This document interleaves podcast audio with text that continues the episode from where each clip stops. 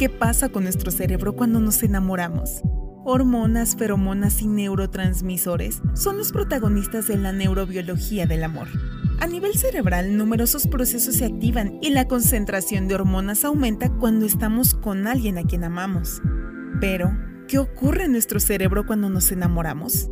¿Por qué existe el amor? ¿Cómo se desencadenan los procesos neurológicos que nos llevan al amor romántico?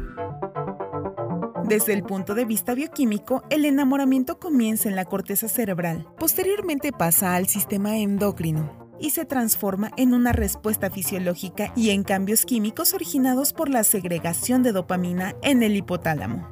Todo comienza con una atracción física seguida por una atracción personal.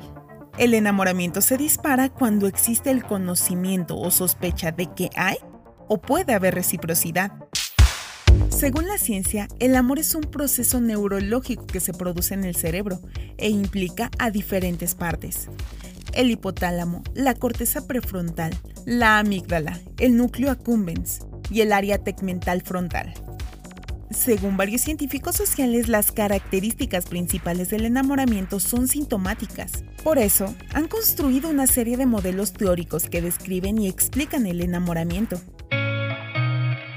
Cuando uno se enamora, siente reacciones como un intenso deseo de intimidad y unión física con el individuo, un deseo de reciprocidad, temor al rechazo, frecuentes pensamientos del individuo que interfieren en su actividad diaria, pérdida de la concentración, una fuerte actividad fisiológica ante la presencia del individuo, tener como único centro de atención al otro individuo y una fuerte idealización del individuo. Es un tema complejo, pero a todos nos ha pasado o nos va a pasar.